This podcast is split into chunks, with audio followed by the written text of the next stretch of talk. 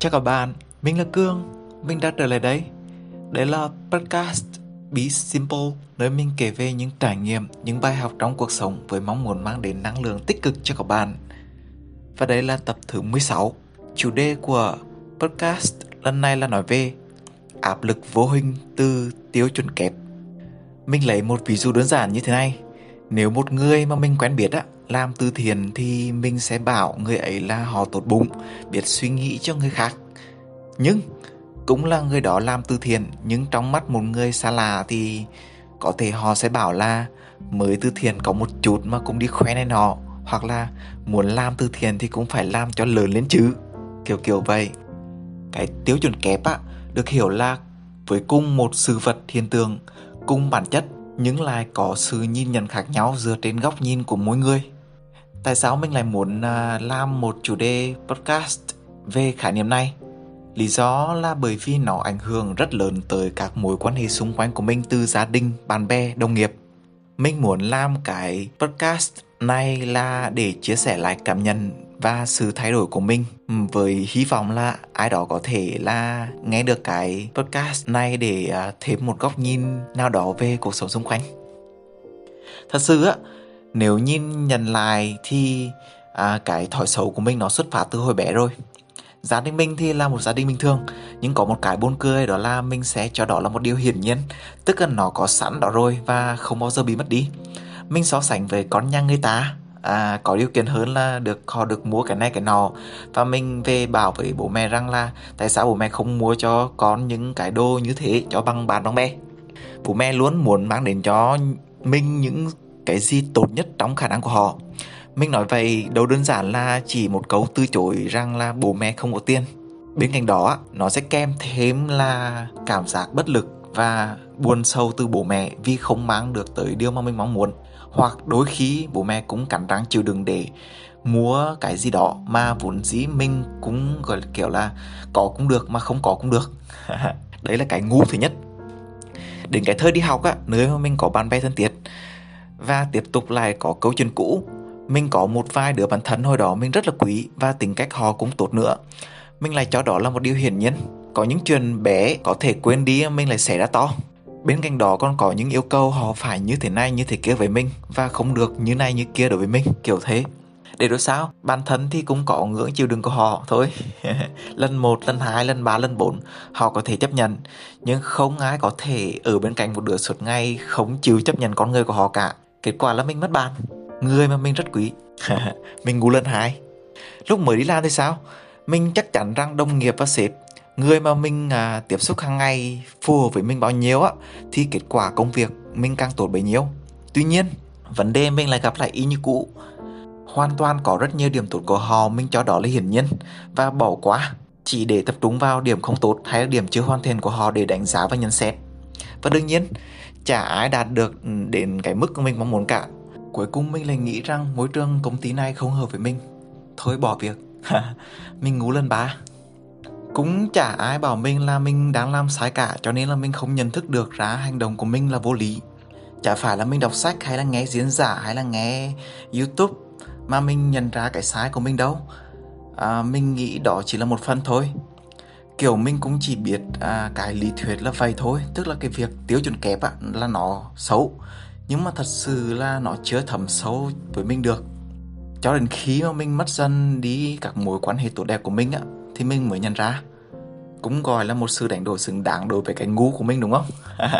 Mình nghĩ à, con người có một cái đặc điểm di truyền mà nó à, không mất đi. Đó là cái sự mưu cầu phát triển luôn luôn mong muốn bản thân tiến lên nhưng điều buồn cười ở đây là mình lại sử dụng cái đặc điểm di truyền này bị ngược. Tức là mình sẽ luôn muốn những người xung quanh mình phải giỏi hơn, phải tốt hơn, phải hoàn hảo hơn, chứ không phải là mình. Đấy chính là cái tiêu chuẩn kép mà mình muốn nói tới. Tiêu chuẩn kép khiến mình không hài lòng với thực tại xung quanh và từ có cho mình một suy nghĩ vô lý rằng mình là người tốt, mình muốn là những người xung quanh mình tốt lên. Mình làm như vậy là tốt cho họ họ tụt lên thì mình cũng sẽ tụt theo thôi. Kiểu như mình đang có một gọi là à, siêu năng lực để kiểm soát những người xung quanh vậy. Gia đình của mình là bình thường hay là bạn bè tốt với mình đồng nghiệp hay sếp tạo môi trường cho mình à, phát triển đó hoàn toàn không phải là điều hiển nhiên. Nếu không có gì thay đổi thì cái sự bình thường đó của mình là một điều ảo ước của rất rất nhiều người khác rồi. Mình tin là như vậy có rất nhiều uh, gia đình ngoài kia không hạnh phúc có rất nhiều mối quan hệ bạn bè ngoài kia là đi lừa lọc lẫn nhau có rất nhiều môi trường làm việc ngoài kia cực kỳ độc hại. Và đương nhiên và đương nhiên mọi chuyện chắc cũng không thay đổi nếu mình ở điều kiện tốt hơn nữa vì suy nghĩ của mình về sự áp đặt của cho người khác là không bao giờ có điểm dừng. Đến đấy mình có thể nghĩ rằng là việc đặt ra tiêu chuẩn kép cho người khác là chỉ để thỏa mãn cái tối của bản thân thôi đúng không? Đúng nhưng mà chưa đủ. Một mặt cực kỳ tiêu cực khác đó là việc này nó cũng tạo nên một áp lực vô hình rất lớn lên người khác. Tại sao lại là tạo áp lực? Lý do là bởi vì gia đình, bạn bè, đồng nghiệp không thể đáp ứng được kỳ vọng của mình với họ được. Nếu có một người ở cạnh bạn mà suốt ngày bảo bạn rằng bạn phải kiếm tiền nhiều hơn, bạn phải học thêm kiến thức đi, bạn phải cưới chồng rồi có con, bạn phải vào được tập đoàn lớn này nọ, kiểu vậy, thì bạn có chịu nổi không? Cho dù bạn đạt được một trong những kỳ vọng đó từ phía họ rồi thì mọi chuyện vẫn không dừng lại bởi vì có lần một sẽ có lần hai mà. Nhưng cái kỳ vọng tiêu chuẩn sẽ tiếp tục tiếp tục nhiều hơn nữa mà thôi. Cái tiêu chuẩn kép á, đối với mình nó là một vòng lặp vô hạn. Trong gia đình mà có tiêu chuẩn kép giữa các thành viên thì chắc chắn không bao giờ vui vẻ được bởi vì cái mức kỳ vọng của mỗi người cho nhau là không được đáp ứng. Trong à, còn mối quan hệ bạn bè mà có tiêu chuẩn kép thì gãy ngay và luôn trong tình yêu mà có tiêu chuẩn kép thì chỉ có sự im lặng chịu đựng kéo dài cho đến khi không chịu được nữa. Còn trong công việc á, mà có tiêu chuẩn kép thì chắc chắn không giữ được nhân tài. Để nhìn thấy à, phổ biến nhất thì bạn có thể thấy trên cộng đồng mạng. Internet là một cách dễ dàng để phát triển tiêu chuẩn kép trong cộng đồng với nhau. Vì cái việc gõ bàn phím á dễ hơn lời nói mà. những người người trên internet á, mà có càng nhiều lượt theo dõi thì cái việc tiêu chuẩn kép này sẽ đến từ hàng nghìn hàng trăm thậm chí hàng triệu người khác nhau. Mỗi người có một cách áp đặt nghe có vẻ hợp lý lên những người gọi là nổi tiếng này.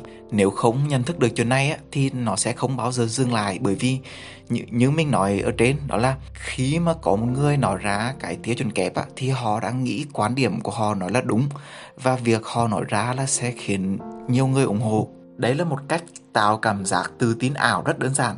Họ luôn cảm thấy bất kỳ thứ gì xung quanh cũng thiếu sót một cách nào đó, và họ là người tìm ra điểm thiếu sót đó. Cách tốt nhất để có được mối quan hệ lành mạnh và hỗ trợ lẫn nhau thì mình nghĩ là dừng việc đặt tiêu chuẩn kép cho họ. Thay vào đó là trân trọng, chấp nhận những gì họ đang có và đồng hành cùng họ trên con đường phía trước.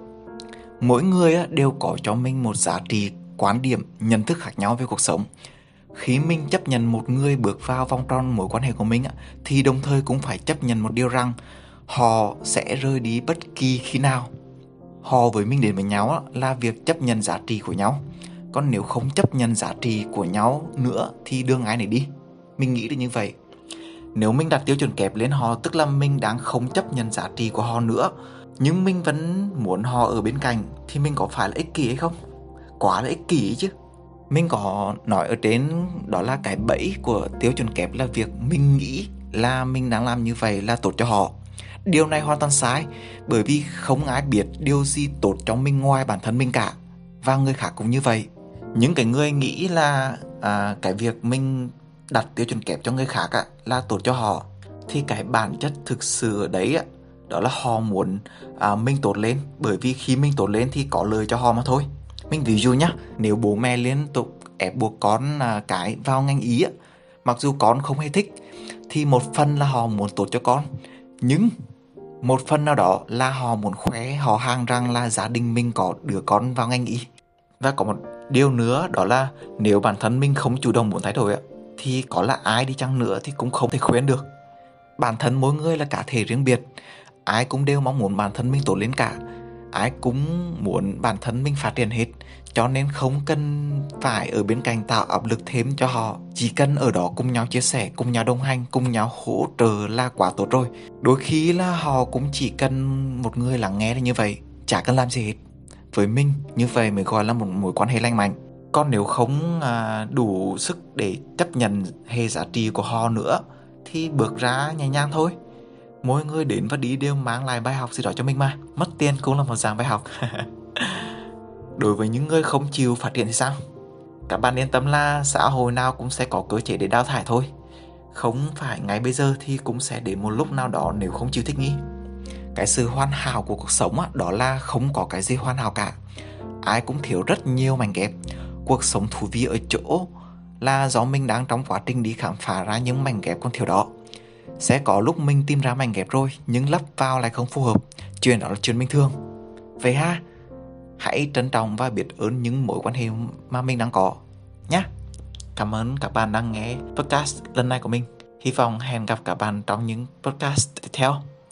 Bye bye.